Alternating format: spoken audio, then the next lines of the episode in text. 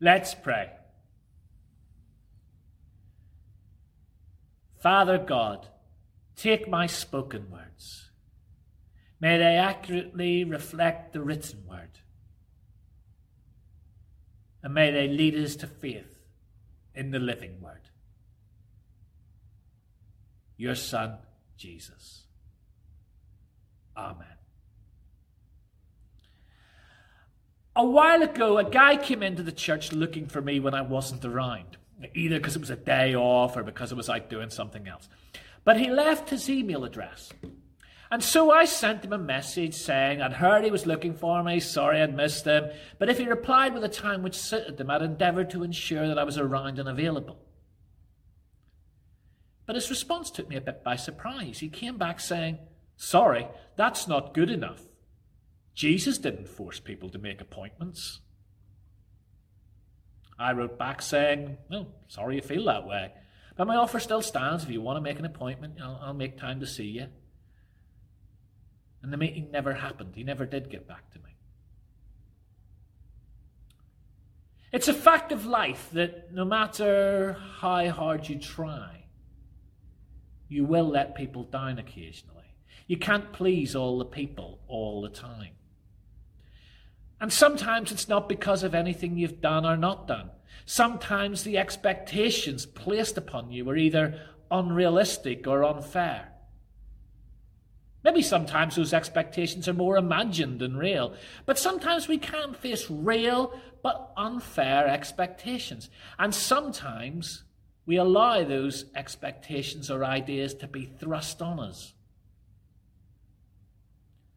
A common struggle that many people face is a difficulty in saying no. We're nice. We like to be helpful. We like to be liked. We like to be needed. And we don't like disappointing others. And so we can find ourselves saying yes and maybe regretting it later. And maybe in Christian circles, this can be made worse. You know, we read lots of passages about serving others, about the greatest among us being the servant of all, about considering others' needs greater than our own, about what you do for the least of them, you do for me. And all of that is good and true. I stand by it. And we can also live with this idea that Jesus was always there for everyone, therefore so should we be. Or Jesus was always happy to take that interruption, therefore so should we be. And again, it feels persuasive because it contains a certain amount of truth. Some of the great scenes and stories in the Gospels come because Jesus did deal with that interruption. Or in my duck talk this morning, I spoke about Jesus making time for all sorts of different people. But that approach comes with a risk. Because you can reach the point where there is something that's truly important to you. But you can't do it because you're already overcommitted. Or you have nothing left to offer because all your energy and resources are being invested somewhere else. Being invested in things which aren't necessarily bad. They may even be really good things. But they're not really where your heart lies. And that's why this morning's passage is quite liberating. It's one of those situations where the expectations of others are thrust upon Jesus, and Jesus just pushes them right back. It's one of those times when Jesus says no. And if even Jesus can say no, maybe there's times that it's good and right and proper for us to do so and do it without guilt. This story comes at the end of a rather breathless section of the gospel. It was the first Sabbath after Jesus had called four fishermen, Peter, Andrew, James, and John, to drop everything and become his disciples. And we've already described the, the scene with the ducks. You know, we start off in the synagogue to the house of Peter and Andrew, where they where he heals Peter's mother-in-law, to a day where he's healing all sorts of sick and injured people. Jesus is constantly giving out But in the midst of all the clamour for his attention, Jesus seems calm, flust- unflustered, controlled. Which is quite in contrast to what happens next, because the next section is filled with anxiety. You know, sometimes I wonder just how sick Capernaum must have been. Jesus has spent the whole of the previous evening healing all sorts of different people. But by dawn the next morning, there's another load at Peter's door. But Jesus, he's nowhere to be seen. And I sometimes imagine Peter, Andrew, James, and John looking at one another and thinking, you know, what are we supposed to do now? Well, I don't know. You, you know, uh, what are you asking me for? I, I haven't got a clue. I'm new to this too.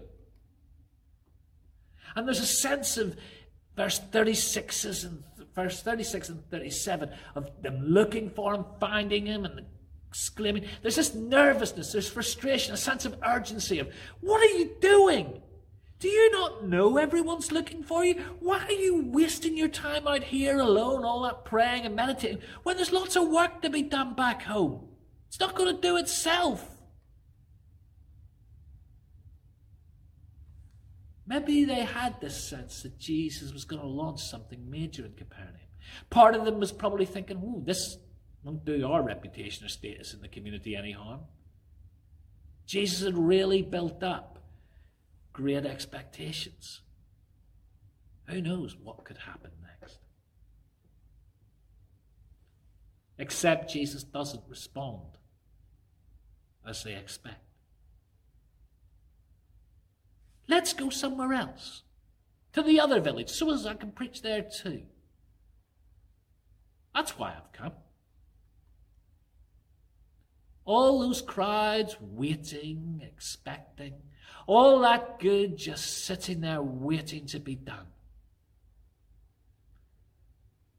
And Jesus walks away. Jesus says, No. What on earth is going on? Well, there are three thoughts I want to leave with you this morning. They're not especially new. I'm sure I've shared these ideas with you before, but they bear repeating because we do so easily lose sight of them. Sometimes the thing that gets in the way of giving God the best of us is not the bad. Sometimes the enemy of the best is the good. You might experience something like this. I, I know I do. You regularly get letters from various charitable organisations seeking your support. I get them quite a bit at home, but I, but I can sometimes get several a week at the church. And there's one simple truth. I believe God calls us to generosity. I seek to live up to it. But the simple truth is, I cannot help them all. And you too are a finite resource. We can be pulled in all sorts of directions, lots of things clamoring for our attention, many of them good, perhaps really good. But perhaps there is something that God is seeking you to be involved in, a passion that He's stirring within you. But it can be really easy to be distracted from pursuing it. And it won't necessarily be something bad that blows you off course. That would be too obvious. You'd probably spot that. However, we can be overwhelmed by the good. There is so much need in our world, and we cannot meet it all. So many people needing our help, doing so many good things, and we can't do them all. But put a number of our things, which are not bad, perhaps even good, perhaps even perfectly godly things in our path. And it might just suck enough of our time and energy away to stop us doing what God really wants for us. We're a busy generation. Okay, maybe for some of you it hasn't been as busy in the last few months, but how many conversations have you had where you've asked or been asked how it's going? And the first response has included the word busy. And it may be all good, worthy stuff keeping you busy. But we're, when we're in that position, there's always the risk that it gets in the way of us doing what God really wants us to do. And that was the temptation facing Jesus. Mark doesn't talk about Jesus going away to pray that much. Luke focuses on Jesus' prayer life more than Mark does. But when Mark does talk about Jesus withdrawing to pray, it's normally at a key moment. Perhaps staying in Capernaum was a real temptation. There were people who needed him there. He could achieve so much good. He already had. Look at the difference he was making already. And that was what they wanted. It was what his disciples expected. But Jesus wasn't prepared to be defined by that. Because he knew and was committed to what God wanted of him. He knew what he had to say yes to. And that gave him permission to say no.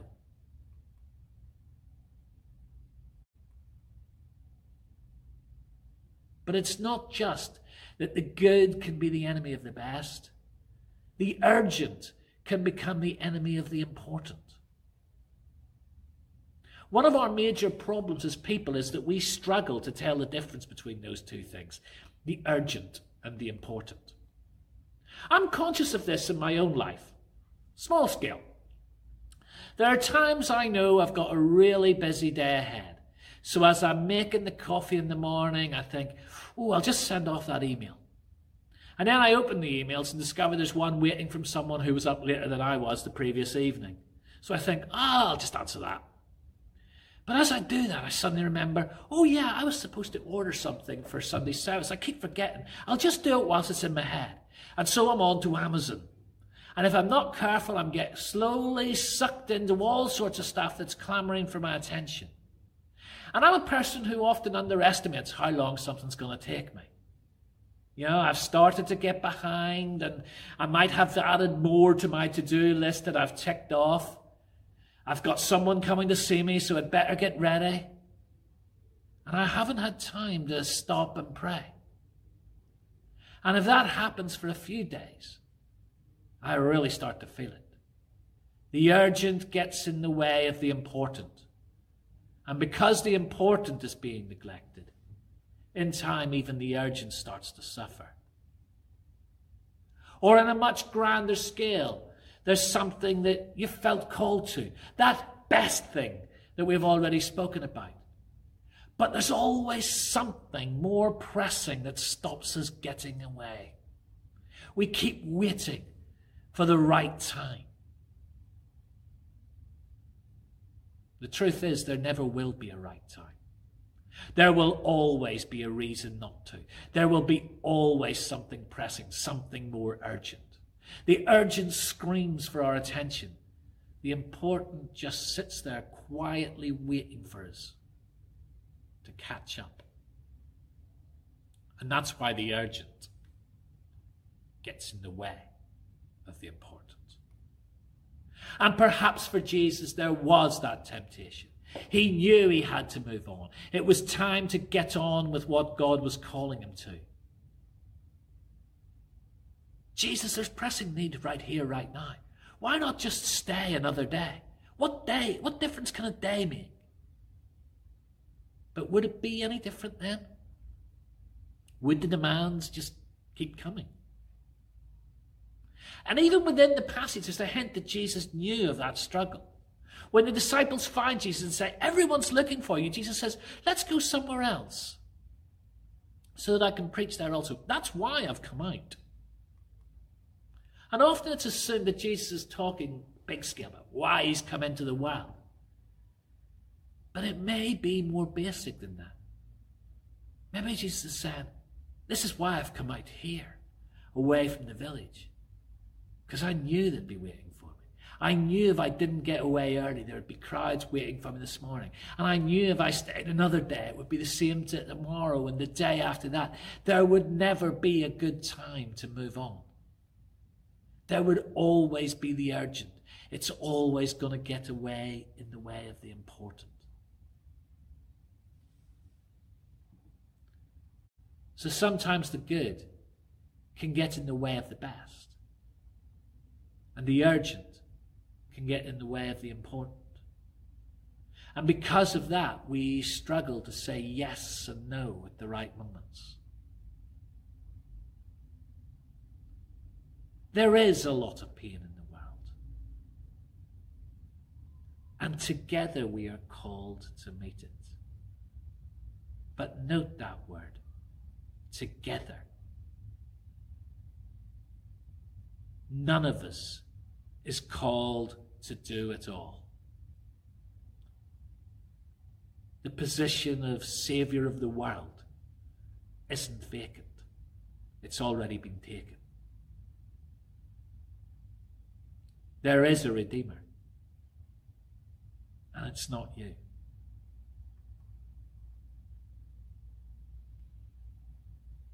But we do each have a part to play.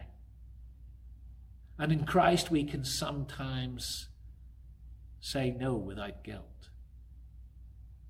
The more important question is what are we saying yes to? And for many of us, that is a more basic problem. Often we don't know what that best or important is. We find it hard to tell amongst the demands and the clamour of the good and the urgent. And I'm afraid there's no shortcut. Jesus could recognize the important and the best because he took time to be alone in prayer. He created the space for stillness and silence into which he could let God speak. And it was because of that that Jesus was free to say no without guilt. Because he knew what he was saying yes to. He was able to do that because he got himself alone and stuck at it. It enabled him to listen to and understand the needs around him. But it also empowered him not to let that run his life because he knew what God wanted him to do. Because he listened to his life. Jesus says, Ask and it will be given you. Seek and you will find. Knock and it will be open. If what we're asking for or seeking is the important and the best that God has for us, trust me, the doors will open. That's a prayer God is only too willing to answer. But there is no shortcut, there is no substitute. And that's not to say you won't occasionally disappoint others or feel that you've let someone down. I'm afraid that's life. And it's not to say you'll never do stuff that's really not your thing. Sometimes we have to. But if you know what the best and what the important is, then you become aware of the resources that you have to answer the calls of the good and the urgent. And you'll be living a healthier life because it's closer to who God created you to be. So may you create and find the still space into which the Spirit can speak. May you find yourself able to recognize the important from the urgent and the best from the good. May you learn when to say no without guilt because you know the calling that God has placed upon you. You know what you're here for. And you've learned the right time to say yes. Grace and peace to you.